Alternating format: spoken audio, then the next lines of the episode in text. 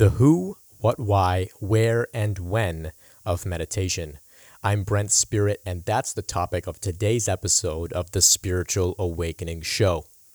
I'll be sharing a couple segments with you from my very first in person meditation meeting with a group. This is a weekly meeting that I'm hosting at Ritual Yoga House in Brampton. If you can't make it out, no problem. I'll be sharing what I can for you on the podcast. Now, this is a brief introduction to meditation aimed at the absolute beginner. If you're advanced, you'll probably get some value out of it, but just keep in mind that this is aimed at somebody who's completely fresh to the practice of meditation. Now, following that talk is a Q&A session. Please note that between these two segments, I did lead the group in a meditation, but I've omitted that from this episode. If you can and you would like to, join us in person. I'd love to have you. If not, no worries. You can still connect with me on Instagram and Facebook, where I'm sharing some videos as well. Enjoy the segment and reach out to me with any feedback or questions that you may have at info at brentspirit.com. But for now, let's get right into it the five W's of meditation.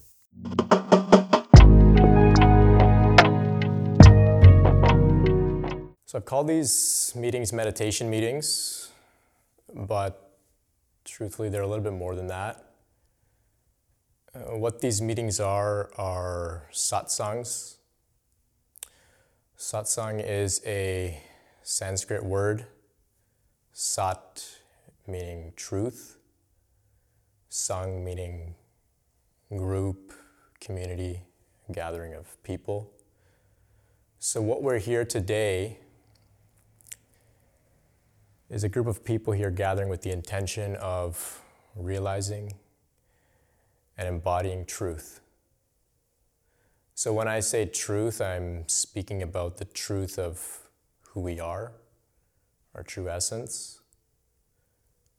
I'm speaking about the truth of the nature of reality. I'm speaking about the truth that is the ultimate aim of yoga, which is self realization, which is the aim of Buddhism, which is enlightenment, just the realization of God.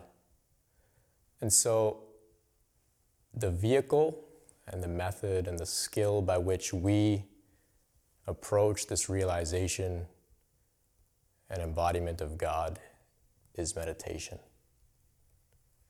Of course, meditation has many different benefits. We can separate meditation out of its spiritual background, per se. But in this space here, I really want to invite you to consider who you are beyond the mental chatter, beyond the labels that you may have given yourself or others may have given you. And it's through meditation that we can begin to explore this. So, today I'll be giving an introduction to meditation.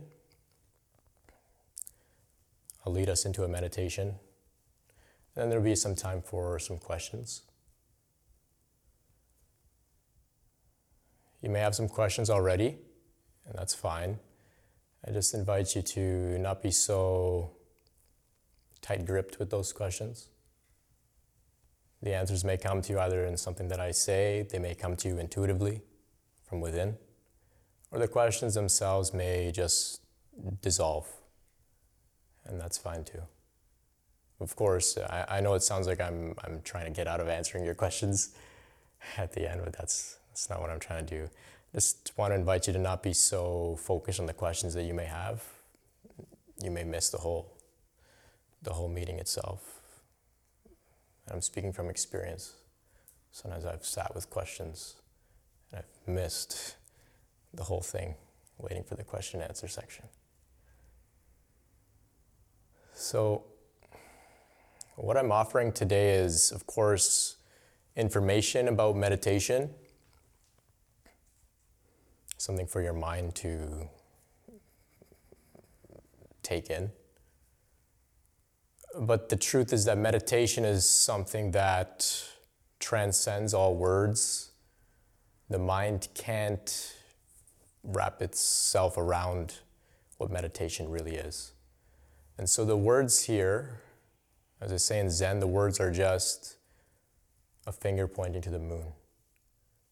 Don't get too caught up with the finger. Look where the finger's pointing, which is at the moon. So we may come across some points where we recognize the limitations of language. They may come to some paradoxes, some contradictions. Language will fall short. And so don't get too caught up with the language. This is not the type of class where you need to take out a notebook and take notes or, or remember anything. What's important is that you just feel. In this space here, my intention is to create an energetic field in which your heart can leave with something as well, not just the mind. So you may get logical knowledge, but you should also be open and receptive to feeling something in your heart. It may feel like a subtle sense of peace, of spaciousness, of stillness. It can be love. Just be open to that. Everyone will have a different experience.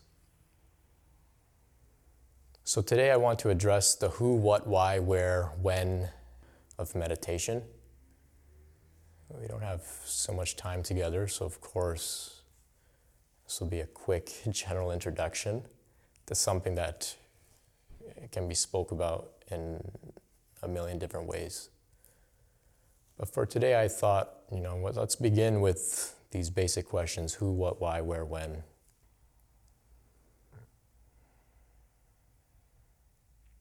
So, what I'm sharing today is just one perspective. It's just my perspective in this moment. There are many meditation teachers, spiritual masters, yogis. If you ask them what meditation is, they'll all give you a different answer. If you ask me tomorrow, I'm going to give you a different answer. But what it is now is what we'll explore together. So, when you sit while I'm speaking, feel free to move around. You're under no obligation to stay in one spot. This is not the type of strict place where you must sit still. If you feel like adjusting yourself, rearranging your blanket, whatever it is, just be at ease. When we get into the meditation itself, I'll cue you a little bit on how you may sit. But for now, just, just be at ease. So, who? There's a branch of yoga, one of the three main branches called Jnana Yoga, which is the yoga of knowledge. Some may interpret that to mean the knowledge that's found in scriptures, the texts. There's a part of that, but for the most part, when we speak about knowledge, talking about self knowledge, knowing oneself. And so the path of Jnana Yoga asks the question Who am I? Before your name, who are you? Before your career, before the things that have happened to you, or the things you've accomplished, your likes, dislikes, who are you?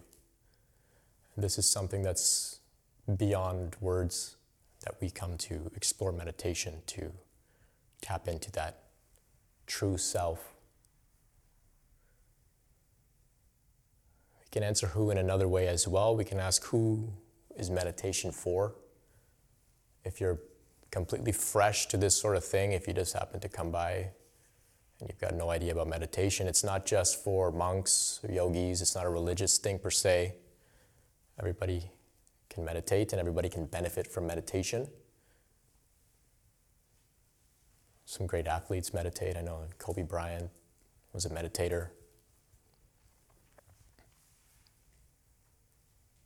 There are many psychological studies that show the benefits of meditation outside of its spiritual benefits. So meditation is available for, for everyone. So, what is meditation?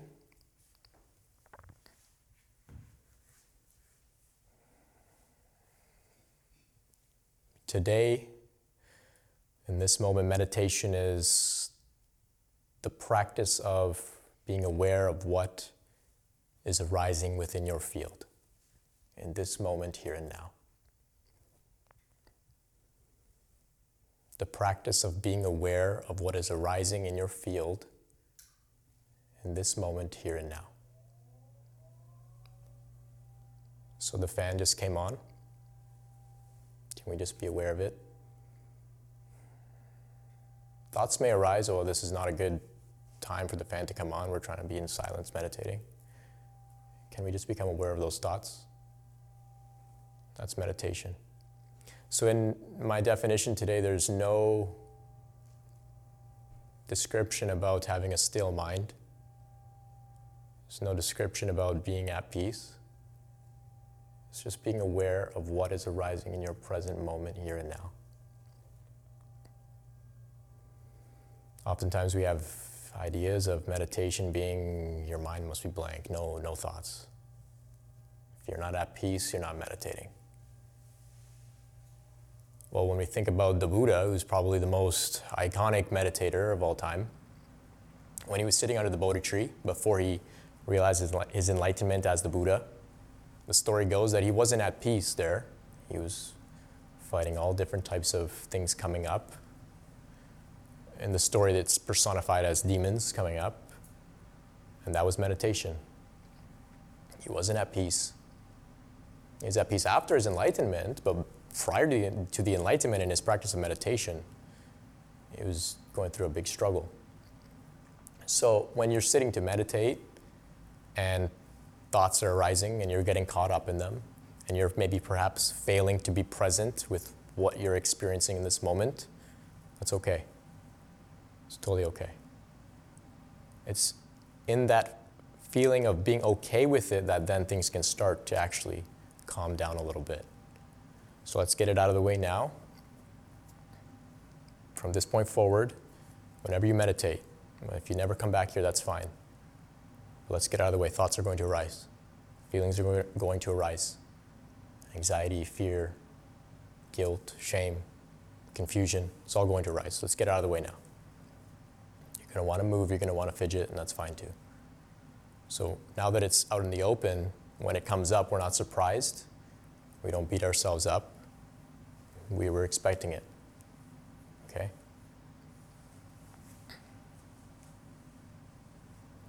So, where, where, where do we meditate? Well, of course, meditation happens here. And when I say here, I don't mean in this space here. I just mean here, as in wherever you happen to be. You're always here. So that's when meditation can happen. Of course, when we come to a space like this, it's conducive to meditation. It's very peaceful, it's very beautiful, it's quiet. We're here in a community with the intention to meditate. But don't feel as if this is the only place where it happens. It happens here, and that's wherever you are.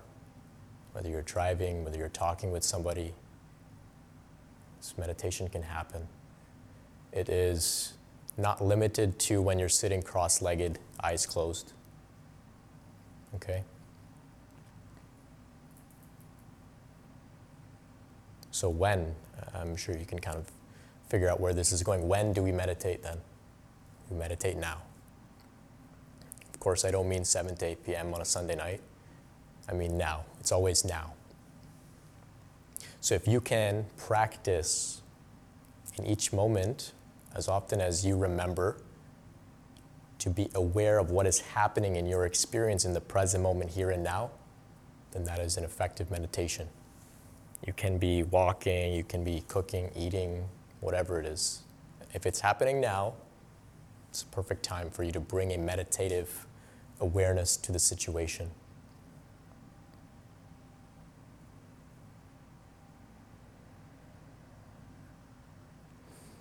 Why? Why do we meditate? Of course, like I said in the beginning, our intention to meditate is to realize and then embody truth of, of who we really are. And when we do that, our life is enhanced in every dimension. We can live more fully in the moment because who we are is really actually in this moment. The voice in our head is in the past, in the future. If it's in the moment, it's making a judgment on what's happening here based on its past experiences. So, who we really are is actually the awareness of those thoughts If we can abide as that awareness, we bring that consciousness to whatever it is that we're doing. And with that consciousness, everything is enhanced. We're able to relate with others more fully. We're able to really listen to what they're saying with awareness, as opposed to just being caught up in waiting for them to finish so that we can share our, our, our thoughts or whatever it is that we want to share. We can really be fully present with our experience here. Somebody's speaking and we can just listen.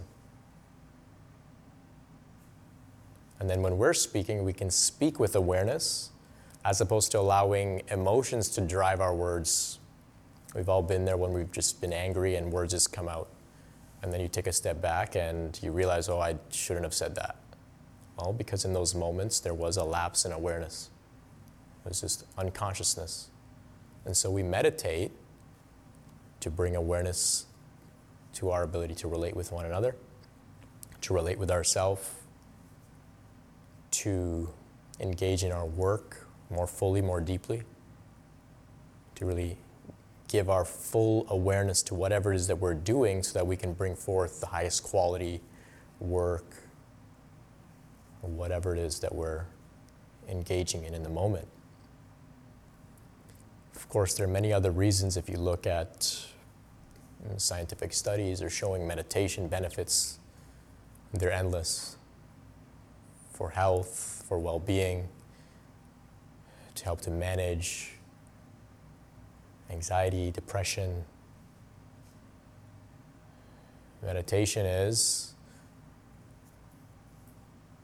an invaluable skill that if we can learn and if we can teach, we can really begin to reshape the way that our society is going.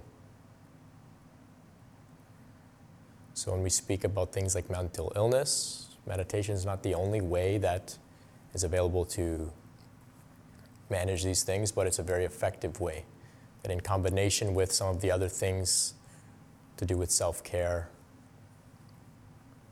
can really begin to climb out of difficult situations.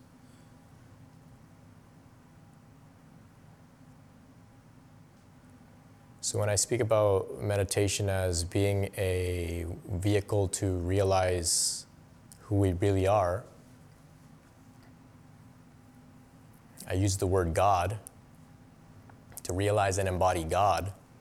I know that's a loaded word.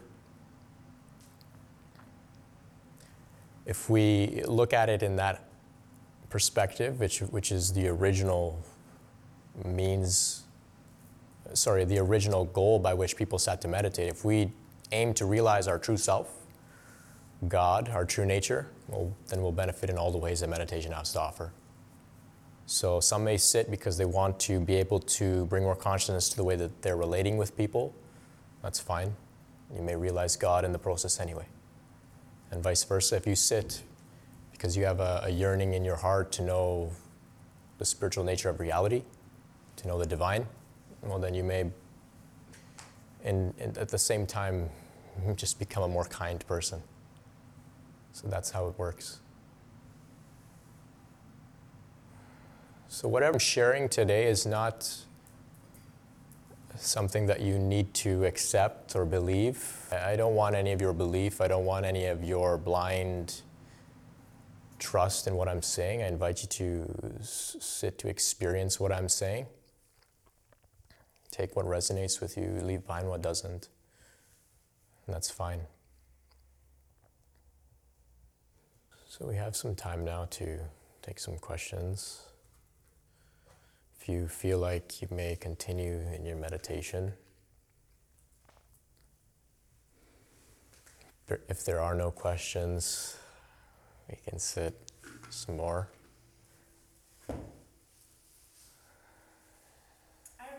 Yeah. So you were saying, because obviously, um, I think it would be for the average person, especially someone who's new to meditation, to pretty much think about nothing during meditation. Because I, I don't know, I think you'd be dead if that were the case, if you had no thoughts. So you're experiencing certain feelings, maybe like you said, itches or whatever, or maybe you you have certain thoughts that are coming through. Is there a different into as they're happening. Like if you're feeling more um, physiological things when you're trying to meditate, as opposed to like maybe it's your thoughts that are getting in the way of it more. Is there is, is there a reason that it's one or the other? Yeah. Or is it just is it just random? Maybe you're just an itchy, very busy-minded person. Well, it's not random. We all have different dispositions. Some of us may actually have more active minds. And that's got to do with many different factors, down to our lifestyle, down to our diet, even. But for some, if you're actually fortunate enough to be more concerned with the sensations on your body than the thoughts in your mind, you're actually in a very good place because it's very easy to be neutral with the sensations because they don't necessarily always carry a story. If they are associated with deep trauma, maybe you were beat up, for example, then you may feel those sensations and they may carry a story. But for the most part, in the meditation, we may just feel sensations hot, cold, itch, feel like moving, a little bit of pain, a little bit of discomfort. And so they don't have the story in the way that the, the mind has a long story about this happened to me and I didn't do the right thing or they were they wronged me and there's a long story and that can really take us off and we lose awareness. So if you're one of the people that happen to be uh, feeling more than thinking, that's it's a good place to be in. I shouldn't say if you're one of the people because there will come meditations where you, your mind is way more active. But if you happen to be in a meditation where the mind is at ease but the sensations are there, you do the same thing as you would with any thought. You remain a witness, remain present and aware with what's arising and passing away without judgment, without saying, oh, this is a bad feeling, or this is a bad thought, or this is a bad emotion. It's the same practice. The reason, to answer your question more specifically, the reason about why we may be less inclined to think so much in our meditation, it has to do with the ability for us to allow our, our, our mind to rest in awareness. So, the more you practice, the more you become familiar with that spaciousness, that stillness, and you learn to trust it. And you actually learn that there's really no use for the thoughts right now. So the mind will naturally start to calm down on its own. You're not doing anything to calm those thoughts down. You're just knowing that what are these thoughts going to do for me here? I'm thinking about work, but I'm not at work. So what am I, what's it going to do for me? So just by knowing that, the mind relaxes on its own. And then the, you may notice more sensations on the body. Regardless of what the experience is, the idea is to remain present with what's arising, right? And so you mentioned that many people might sit with the understanding or the misunderstanding, this is an arguable point, but the misunderstanding, I'm going to call it, that you must sit and have a blank mind. It's not impossible to have a blank mind. Some people have the idea that there's no way my mind could be blank. I've gone for months with very few thoughts. Yeah, yeah. It sounds like, you know, you, maybe I should have had thoughts and I was, you know, act, acting a fool right? But they come and go. Periods like that come and go with practice. But you may be thinking, well, what would I do without thoughts? Well, I invite you to consider when you're walking down the street, are you thinking right foot, left foot, right foot, left foot? There's no thought. When you're communicating with somebody, when you're really in the flow, you're not thinking, okay, I'm going to say this next. These are my next words. The words just come out, right? So it is possible to actually have a, a blank mind, a, a state of no mind, they call it, where the mind is still it's not something super far out there that it's very unattainable. It is possible to experience it. Uh, yeah. enlightenment? Enlightenment can be defined in many different ways. There are different stages, we could say, even with, when you go really deep with it. But if you find that stillness in yourself and you abide there, you can say that's enlightenment. If you know who you are and you abide as that, can say that's enlightenment. In the beginning of our meeting, I said that were here to realize truth and embody it. So it's one thing in our meditation today to say, Whoa, I didn't know that there was that spaciousness there. Wow, I've, something has opened up in me. And that's fantastic. Maybe you've had that experience, maybe you've had it before. Now you've realized something. Now we have to practice to embody it, right? And that takes time. There is no instant enlightenment. There's no moment like that where it just happens. So it's, it's a consequence of practice, of ongoing practice, right? But this idea of sitting in meditation, having a blank mind, not important. It's not even important. If you can recognize that the thoughts themselves aren't necessarily very important, that's fine too. It's the equivalent of having a blank mind. It's like a blank piece of paper. You look at it, there's no meaning there, right? It's blank. If you were to scribble on that, there's still no meaning. So if your thoughts are there and you recognize that they're not necessarily very important for what's happening in this moment, they lose meaning. And then not only do they lose the meaning, they lose that grip on you to take you for a ride. They lose that grip on you to influence you emotionally. As you, you recognize, oh, these are just thoughts. We're not pushing them away, we're just saying, no, these thoughts are here, but I'm safe in this space. I don't need to be afraid of anything. I don't need to relive things that have happened already. I can rest in the moment. And in doing so, then paradoxically, you will come into phases where the mind actually does still. And then you'll have a thought, oh, the mind is still, and then it starts up again. Oh, I, I, something happened. This is amazing. Oh, thoughts are back again. Why, why can't I go back? I need to go back there where it's quiet. Right? You see, this is what happens. This is, the, the, this is why we practice. And then once again, we remember, oh, I need to just remain aware of the thoughts. Okay. And then we start to watch those crazy thoughts about commenting about stillness and quietude and all that. And the mind will quiet again. We shouldn't beat ourselves up for the mind not being quiet. Sometimes we think, oh, I, I've, my mind is not quiet, this is a problem. There are limitations of the body, the nervous system, that actually don't allow the mind to actually rest in stillness. It's it requires practice to really get the nervous system to relax. In the same way that it requires practice to open up the body to stretch more deeply the nervous system has to learn to relax. So maybe you're familiar with this idea that with yoga poses the nervous system is actually acts like a, as a governor that doesn't let us for example touch our toes. It's not that the muscles are tight it's that the nervous system doesn't feel that that's safe and so it stops that from happening. It, you reach a limit.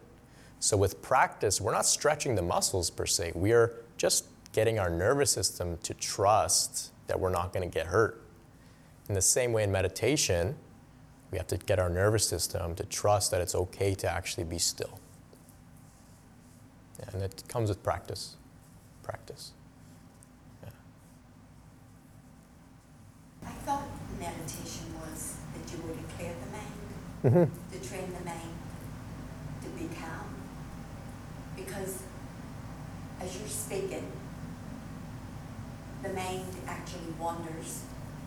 Uh, but how do you get the mind to come back to what you're saying? Yeah.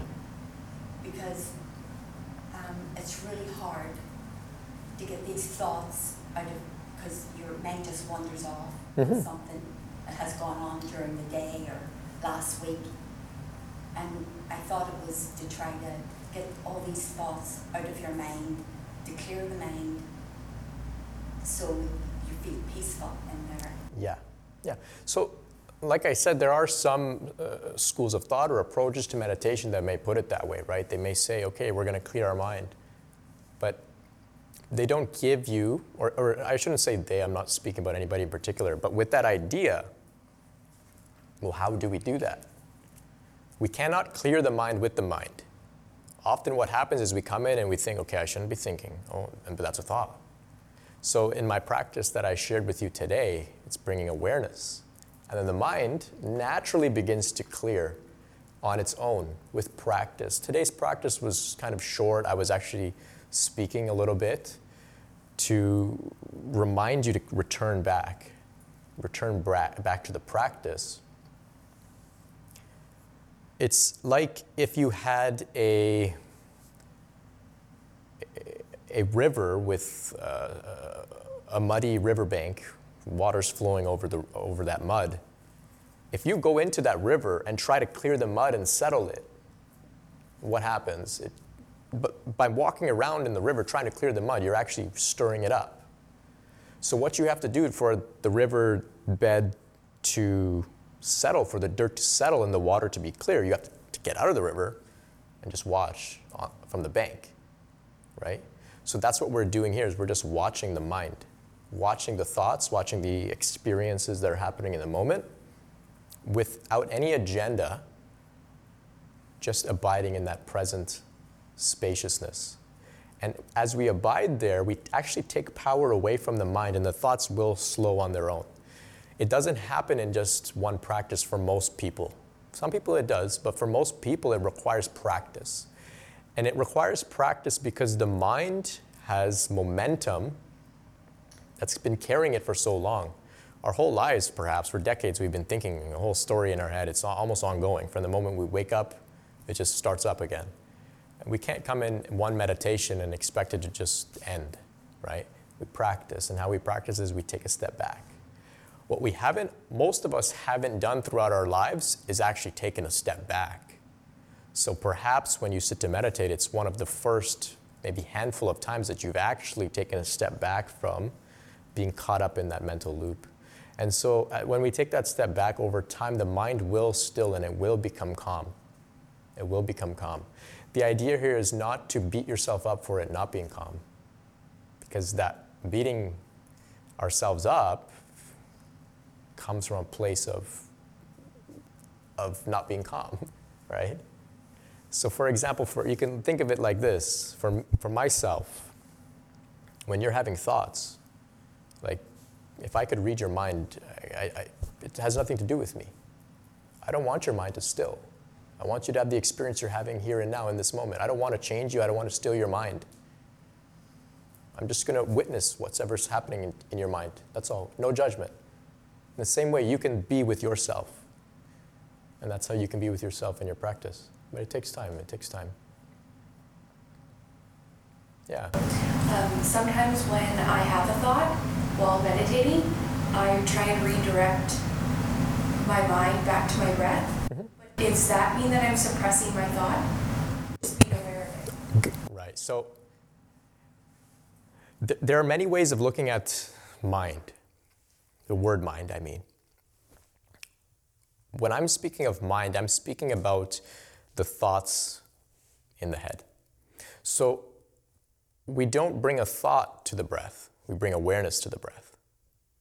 You see the distinction? So you have awareness, there's thoughts happening here, and breathing is happening here. When there's a thought, your awareness is watching the, the thought like that. And then somehow in your awareness, you remember, oh no, return to the breath. And then your uh, awareness falls down to the belly and you become aware of the breath. The thoughts may still be going, but because you're not feeding them with that, with your energy up here in the mind, then they can sort of fizzle out. And then there's just breathing happening. But you want to make the distinction between mind and awareness, right? But this is where language starts to break down because some people could maybe argue, well, like, I, all I have is my mind. I don't have awareness because they perhaps haven't yet opened up that aspect, that dimension of, of their being. Have you experienced that? That awareness? That spaciousness? Um, I, I think so. Yeah. I mean, I don't know really what that is, but well, it's beyond words. But is there a feeling that you have? Like sometimes I, when I finally got it, it felt like I could feel my my heart beat. Mm-hmm but no, but there was like it was like my everything else was rested. Yeah. What was that was aware of the heart beating? I guess it's your mind. this is the distinction. No, it's, there's, there's no wrong answer. It's your experience here. It's your experience here. What's happening is there's a consciousness that is separate from the mind. So the thoughts, like I said, mind, when I'm referring to mind, is thoughts. So was a thought aware of the heart beating? It's More of a sensation. Mm, yeah. No, no thought. No thought. Just a sensation yeah. And the awareness of that sensation. Yes. No labels, no word, no mental chatter about it. No. Yeah, that's the awareness. That's good. Yeah. Because when you abide in when you abide in that space, that's where there's peace. Because that space doesn't have this happened to me or that happened to me. That space is beyond all that. That's your spirit, your consciousness. When we talk about God, that's the, the part of God that's within you. It doesn't last long. Yeah, yeah and, and that's, that's fine. That's fine. That's fine. Because we're here to practice. The reason that it doesn't last long, like I said, is, there's so much momentum, right? But that's what we practice. And the more that we practice, we actually can come to a point, it may seem hard to believe, and you may feel like, yeah, right, but you can actually come to a point where you spend more time there than you do in the thoughts and the mind and all that. Yeah. Yeah. I have one for you. You know, she was saying that hers didn't last very long. Mm-hmm. Mine lasted the whole time. Fantastic. No, not really. I was so bored. Oh, you're bored. Yeah. Yeah. It's like I was like, why am I not having? So you thought? were having thought. No, well, I'd go back to it like, well, what can I think about here? Right, right. Yeah. Isn't that a thought? Y- Yeah, so, so, I would have a hard time getting the thoughts out. yeah. No yeah. thought. And then I kept, then I was You were like, giving all your thoughts to her. maybe. and then like I noticed that nobody moved, like none Yeah, I of kept hearing moved. you move. And I was like, oh my god. Yeah. What am I thinking about? Like I was like moving and I, like I couldn't get comfortable. Mm-hmm. Like those were the only thoughts I had. Right. So this is the nature of the mind, actually. It, it, it gets bored, right? Because where in our lives do we actually take time to not do anything? There's always some stimulation, right? It's always something to listen to, something to do, something to think about, even. And when you come to a place like this, there's a guy telling you to just do, do nothing. Right? Yeah, yeah, yeah. Because sometimes the mind actually feels as if it's not doing anything, there's something wrong, right? It's, it's like busy work, right? We just do things because we were like, oh, I need to be busy. I can't be doing nothing. I have to do something. The mind is like that, right? The reason that it's like that, I'm not saying this is your experience or this is the case for you, but for most people, it's just afraid of being at, at peace at, and being still. There's fear because it's unknown. What would happen if you actually just did nothing? What would happen? Who would you be? Who would the mind be? If you could tell the mind, hey, you're off for the next hour, just chill out. The mind says, well, like, who am I going to be then? I got to be the voice in the head that's constantly micromanaging things and contemplating things and trying to solve problems and preparing for arguments that I'm going to have and all that kind of stuff. What would the mind be? So the mind says, no, I don't. I don't want to. I don't want the time off, right? It's like if you ever have had a period of being unemployed, you, you sit around, you're like, who am I? What's going on here, right? It's it's uncomfortable, and so that's how the mind is. So the mind gets bored and tries to weasel its way in. Well, let's think about this experience. Let's think about it. So can you notice that and just say, yeah, I'm bored, and that's okay. I was telling Kat that this meeting might be boring, and and and I, am fully I'm fully aware of that. Actually, it's um, it's in some respects it's supposed to be boring. It's not meant to be super exciting. It can be, of course, but it's not meant to be. If it's boring, that's good. We're meant we're just spend one hour out of your week to just do nothing, you know, yeah. But this is just something to explore a little bit. Can you actually just be at ease with doing nothing for a little bit? Think about it a little bit. That's the whole essence of, of, of Zen, of Zen Buddhism is do nothing. Do nothing. Yeah. How do you, how do you bring the mind back? Like, if you wander off, mm-hmm. you need to get back to something, say, Yeah. Yeah. the mind wanders off, there's something, thinking about something else, and I want to get back to you. Yeah. How do you get back? When I go to church, Yeah. I'm supposed to be listening to the priest. Mm-hmm. I'm not thinking about going for a coffee and a donut. Right. How do I get back? I don't, I don't want to be thinking those thoughts. Right, right. So initially you set the intention and then you practice. And practice comes as often as you remember. So for some people we have reminders. For me it's it's my beads. I feel them, oh, it reminds me to just be present. Right?